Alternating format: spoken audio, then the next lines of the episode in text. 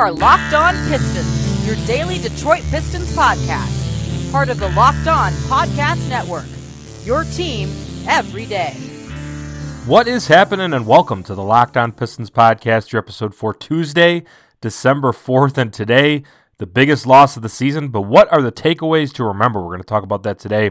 This is your boy, Matt Schoch, the host of the Locked On Pistons podcast, a sports writer here in the Motor City, covering the NBA for the Associated Press and the Detroit News, a Pistons fan and follower my whole life, and a sports newspaper reporter for over a decade as well. Thank you for making us part of your daily routine, and thanks for spreading the word as well as we know that you do. Today, we're going to recap Monday's big, big loss to the Oklahoma City Thunder.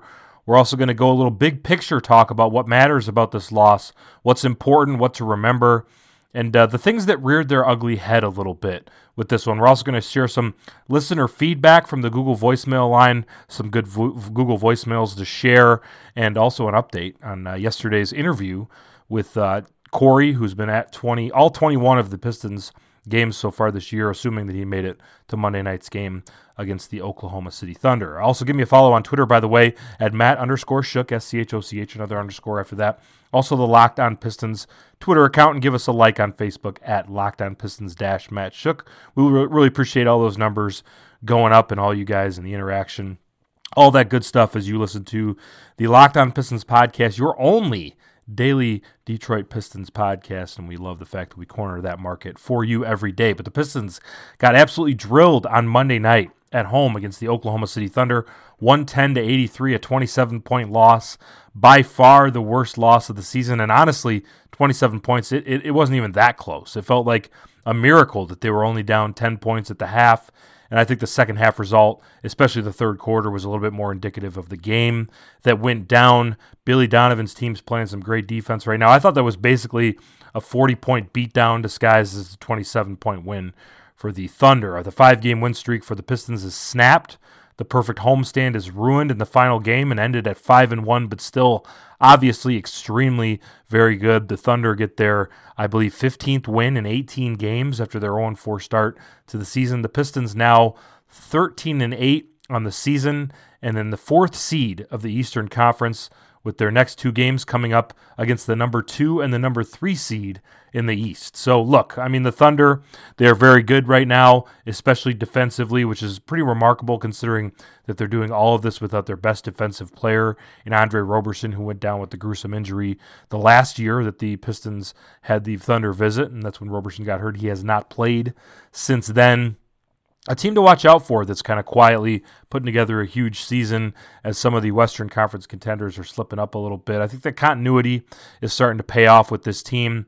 We see that sometimes in early seasons as the, the, the big free agent acquisitions and the big trades and those rookies added to teams sometimes can um, make things a little bit difficult through the first half of the season. But the Thunder are a team that are not dealing with that. Paul George, Steven Adams, and Russell Westbrook have had a year to gel and kind of get used to each other. And Billy Donovan put in his defense. So uh, a relentless effort from them, and uh, just a great game for the Thunder as they get the win, starting off a three-game road trip for them that could be very fruitful with uh, Chicago and Brooklyn coming up next for them. 21 points from Steven Adams to lead all scorers in this game. 18 points from Russell Westbrook, including six points and six rebounds. Nice to get his triple double averages down, so Pistons fans can maybe take solace in that. That the team was so bad they had to take Russell Westbrook out late, which hurt his overall numbers. OKC did all this thrashing while only shooting seven for 25 from three point land for 28%. Normally, when you have a beatdown like this, it's an absurd shooting night for the winners, but they were just 50% overall, which is very good, obviously, but not like the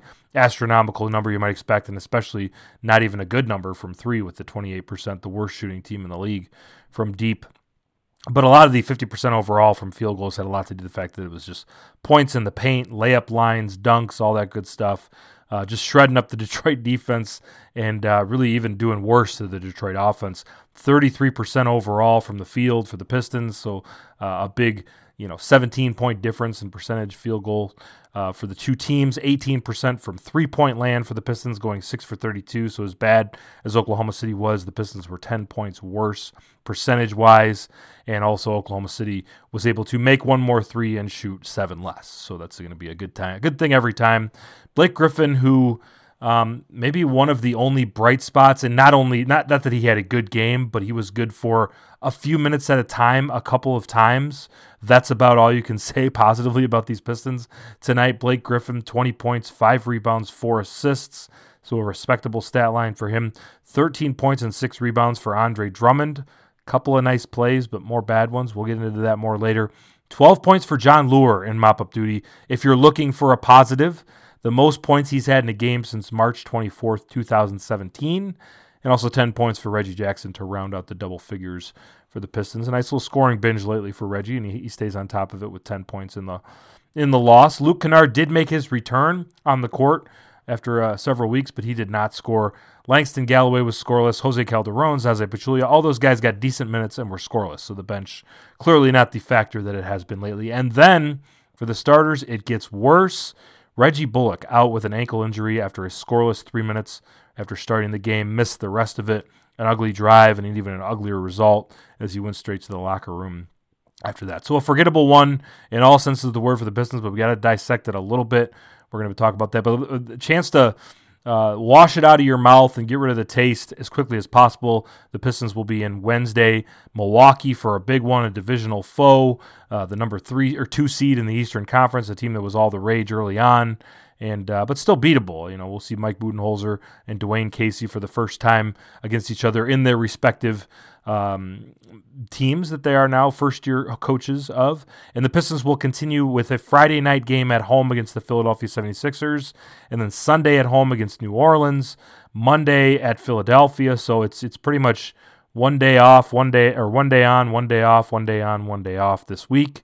And uh, some really big games, a couple of meetings with Joel Embiid and the 76ers for Andre Drummond and the Pistons coming up in the next week or so. But up next, we're going to talk about all the important things to remember from the Pistons game, and the, the Pistons will be hopefully wiping the slate clean. But what should we keep in mind as we come away from this one? But this episode of Locked On Pistons is sponsored by Action Heat. Action Heat makes the world's best battery heated clothing. Heat on demand at the touch of a button. Control your environment with Action Heat, the perfect holiday gift for the cold person in your life.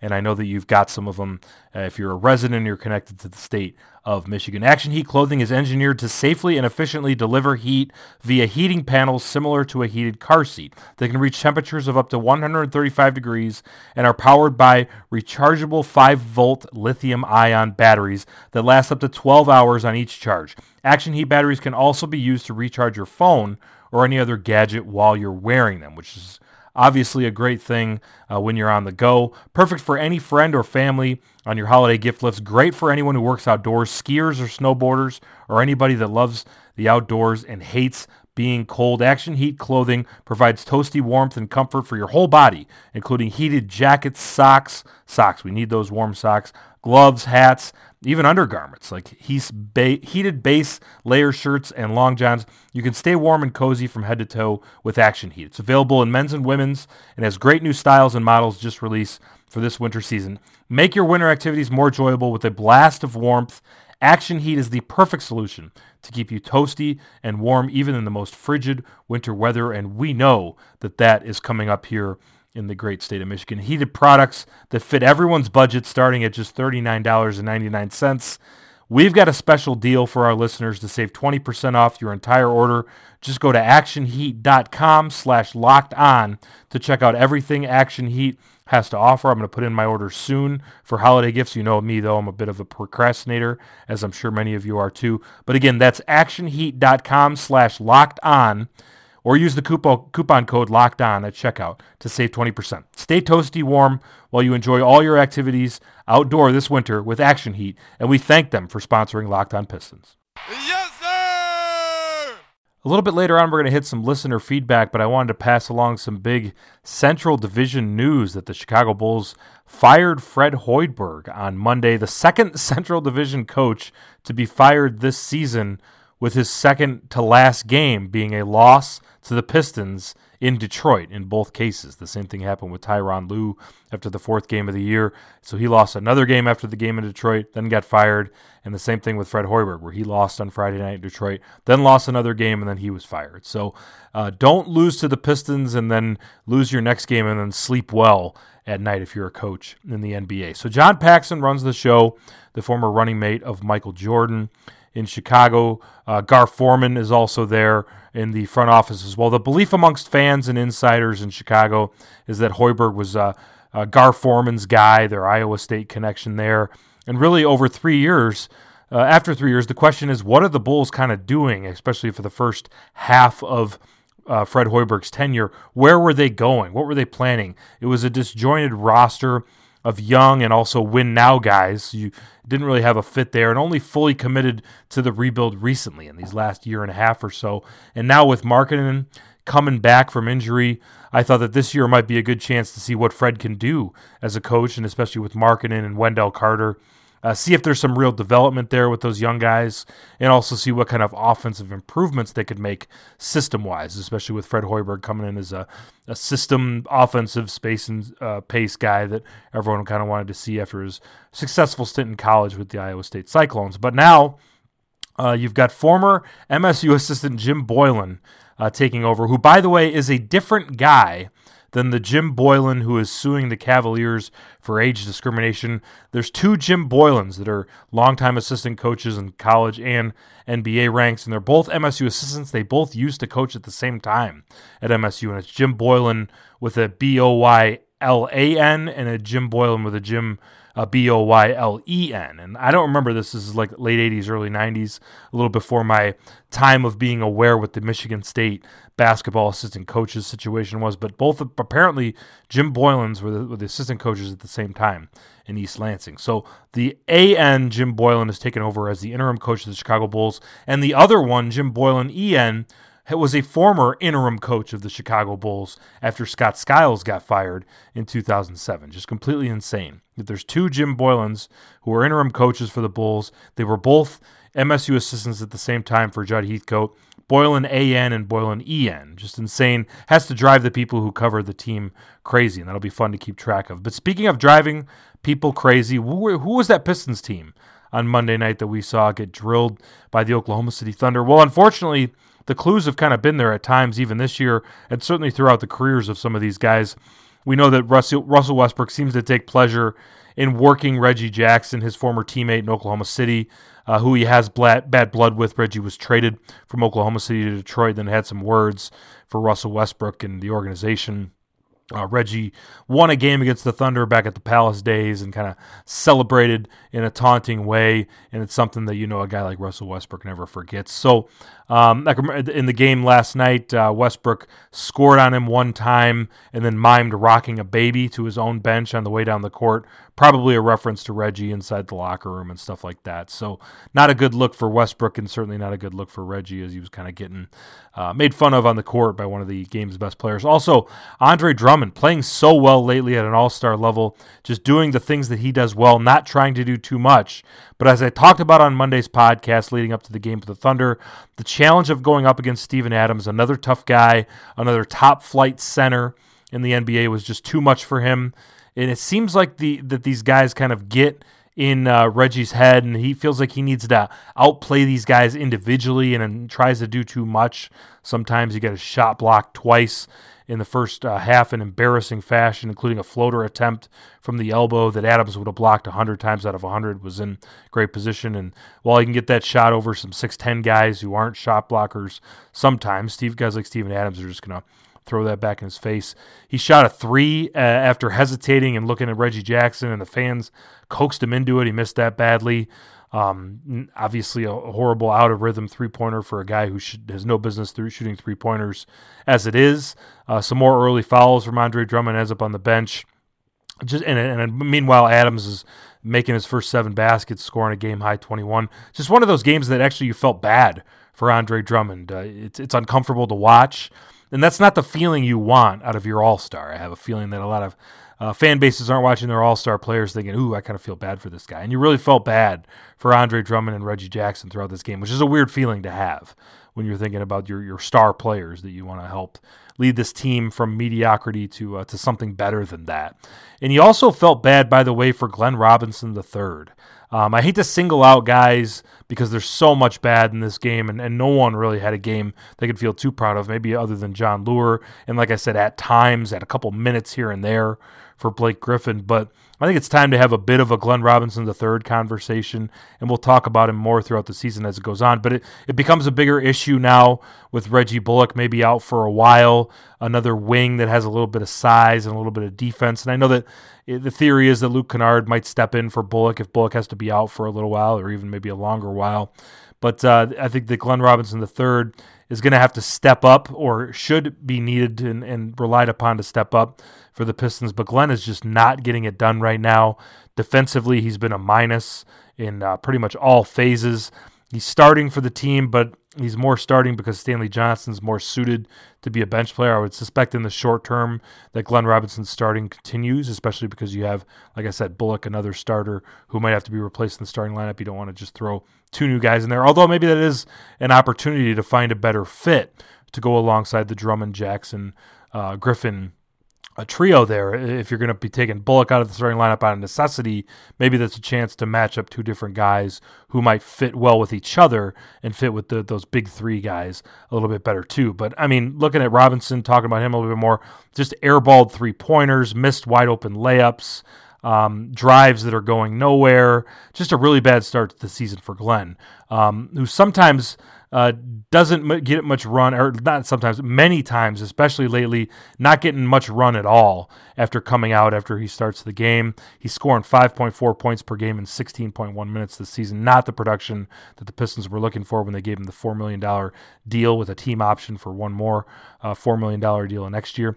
32% from three. That needs to be better. He's averaging one rebound a game, half an assist. Not worth that 4 million to this team right now. And as of now, the Pistons should definitely not pick up that contract for next year and should be looking at different options for uh, the wing and also for small ball four. Now, certainly there's so much time, three fourths of a season for Glenn Robinson to third, clean that up to get things going, to get some rhythm for him individually, find his way in Dwane Casey's rotation and offense, and turn things around. But we just haven't seen that lineup that we thought that maybe Glenn Robinson the third could be that small ball the small ball four. Not a thing we've seen much of and, and, could have by now if Robinson was playing better. I did like the fact that Dwane Casey did give Glenn some run towards the end of that blowout, played pretty much the whole fourth quarter, but didn't do anything again. Didn't get anything going, even in garbage time, even when there's no pressure whatsoever. Glenn Robinson III struggled throughout the fourth quarter.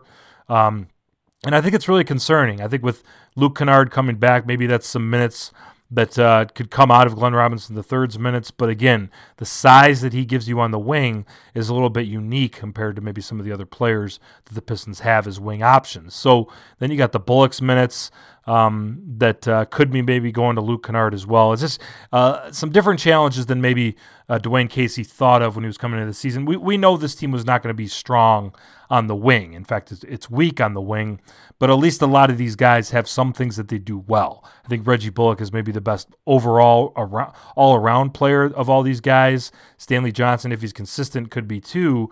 But uh, there's holes in the games of all these guys. Bringing up Langston Galloway into that conversation, Glenn Robinson III.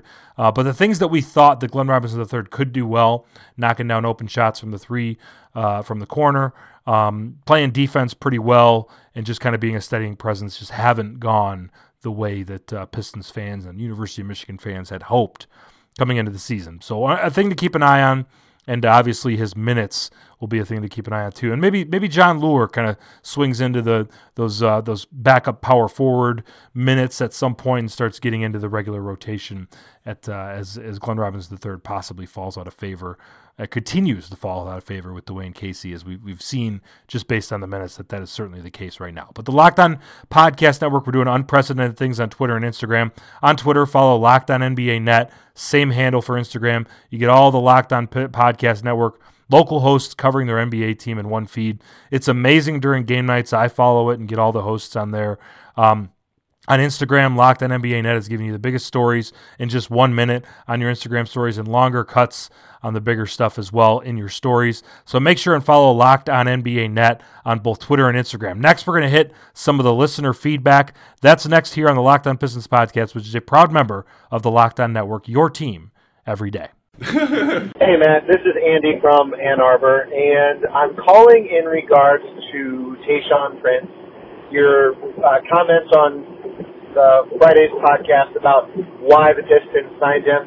My personal opinion is that signing Tayshaun Prince when they did was a 100% nostalgia play. That's that's all it was. I don't know if it actually sold any tickets or not because I mean, it was Tayshaun Prince, but he was a member of the Going to Work Pistons, and people have a very soft spot in their heart for that crew. I know I do. Anyway, it was a 100% nostalgia play, nothing other than that. Andy from Ann Arbor using the Google voicemail line 810-666-1546. Thanks to him for the call. He's reacting to a discussion I had last week about the Jonas Jerebko for Tayshaun Prince trade with Jerebko in town with the Warriors. We talked about him and how he started off with the Pistons, was a second round pick, had a great first season in Detroit, but kind of fizzled out. And I was questioning because as I as I brought up to the listeners, I was living in the Virgin Islands at the time, and during some of these times, these lean times for the Pistons, I wasn't a daily follower of the team as far as why this and why that. I watched as many games as I could, but uh, you know, I'm on the beach. I'm in the Virgin Islands. The Pistons are bad anyway, especially even during the first year of the Stan Van Gundy era. So I know a lot of you guys that are listening probably know a few of these, you know, six or seven years that maybe I was away and living out of state more than I do. The entire Josh Smith era, the Greg Monroe stuff. I mean, I, again, I've always been a fan. You guys know from listening to this podcast that I know this team very well, but mostly uh, took a little bit of time off in terms of my uh, hardcore fandom that I maybe had over the years. So uh, Jonas Jerebko and some of the some of you guys reached out on Twitter as well, pointing out that uh, Jonas Jerebko was looking for some more playing playing time, and uh, Stan Van Gundy granted that to him during that time. So it was kind of a well, you scratch my back, I'll scratch yours kind of thing. But uh, here's some more listener feedback coming in from the uh, the Google Voice line again. That's 810-666-1546, and here's Brescian. Hey, Matt, this is Brescian Miller, MA in Philly, uh, but I lived in Kalamazoo, Michigan from 09 to 16. My hometown moved back there about three hours from Detroit. And I was, I'm well familiar with, um, uh, that period of the Pistons. We were catching games about one a year. We'd go out to the Palace and catch a game. Um, I'd get everybody together. Uh, but I, I remember, I remember those few trades, uh, early in SVG's career, uh, pretty well. And the Singler was gone and he felt he needed, uh, veteran presence to, uh, help the young guys. And he, and that he felt he needed an option at small forward after getting rid of Singler. The team was, well, the team, the Pistons have always had problems at small forward, uh, having enough depth at the position. And if I remember correctly, SVG considered Jerebko more of a four, and which he kind of has become, um, than a three. But there was some contention. A lot of people felt no, Jerebko he could he could prove up. He he's still got a young career. Tayshaun's on the end, but there was a lot of us who were like, "Hey, bring Tayshaun back. The team's gonna suck anyway. Let's see Tayshaun play some more." And uh, that that eventually we think got Chauncey to come back, and it was real heartwarming for a lot of us. I do think you downplay Tay a little bit. I mean, I got his jersey, so I'm probably the other side of that. And that was Brescian. Brescian also went on to say that he believes that Tayshaun Prince's number should be retired as well as kind of the fifth member of that uh, 04 team that ended up winning the championship, as we know. And as Brescian talked about, maybe the best starting five of all time collectively at that time. And obviously, since then, things have changed, but uh, just one of those teams that's in that discussion as a collective five man unit. And I understand what he's talking about, but, I, but in my opinion, I just feel like Tayshaun's enough of a step down from those other four guys that, that maybe shouldn't be uh, mentioned in that same kind of vein as far as, but you know, this is the same team that's got Vinnie Johnson up in the rafters, and of course, 007 has something to do with that. And these are discussions we'll continue to have. Uh, collectively as a group here with the Locked On Pistons podcast. But one more discussion I want to have. We talked about Corey the other day, and Brescian uh, was uh, kind enough to offer up a place to stay for Corey if he wants to go continue his streak starting uh, next Friday or next. I'm sorry, a week from uh, this coming Monday. So a week from yesterday when yesterday's game happened when uh, Philly Detroit's going to be on the road and Philly and on the road in Charlotte. And Corey talked about on Monday's podcast our guest who has been to the first 21 games for the Pistons season wants to maybe continue that streak for as long as possible. So I know that Brescian and Corey are trying to hook up and maybe try to make that happen for Corey and Philly. We will see, and I'll keep you guys posted if I hear anything else about that. But my next question is for the Google Voice line 810 666 1546. What's your stories from the road? Have you been on the road uh, to see the Pistons play? Do you have any good stories? Do you have any favorite arenas? Uh, anything else? Or have, do you have stories of uh, f- opposing fans coming to Detroit and having some stories about that? R rated is okay, but uh, you know we'll, we'll, use our discretion about which ones we share on the air. But send them along. You can send a text to that number 810 666 1546, and I'll read it or better yet, just leave a voicemail and we can play those on the show. So we'll kind of keep some of those out there as well. So thanks you guys for interacting, especially um, Andy in Ann Arbor and also Brescian out in Philly. Love those guys and, and love hearing from them on the feedback and love hearing all from all you guys on Twitter and social media and all that stuff too. Keep that coming and uh, love the interaction, love the the DMs, love the, uh, the the responses, the the ats and all that good stuff too. So give us a follow on Twitter and join the uh, the group. We're going to have some meetups coming up soon. I'm ex- excited to tell you about those that are coming up.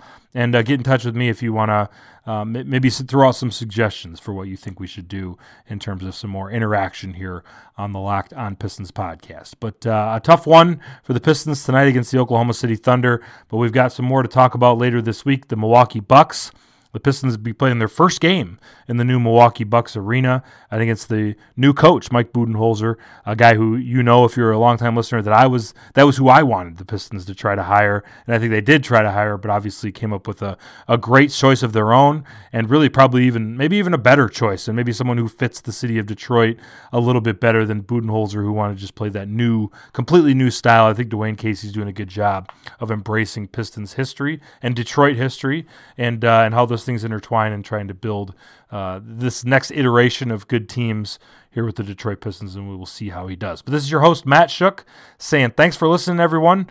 Rating, review, iTunes, follow us on social media, all that good stuff. Thanks for listening to the Locked On Pistons podcast, and we'll talk to you guys tomorrow.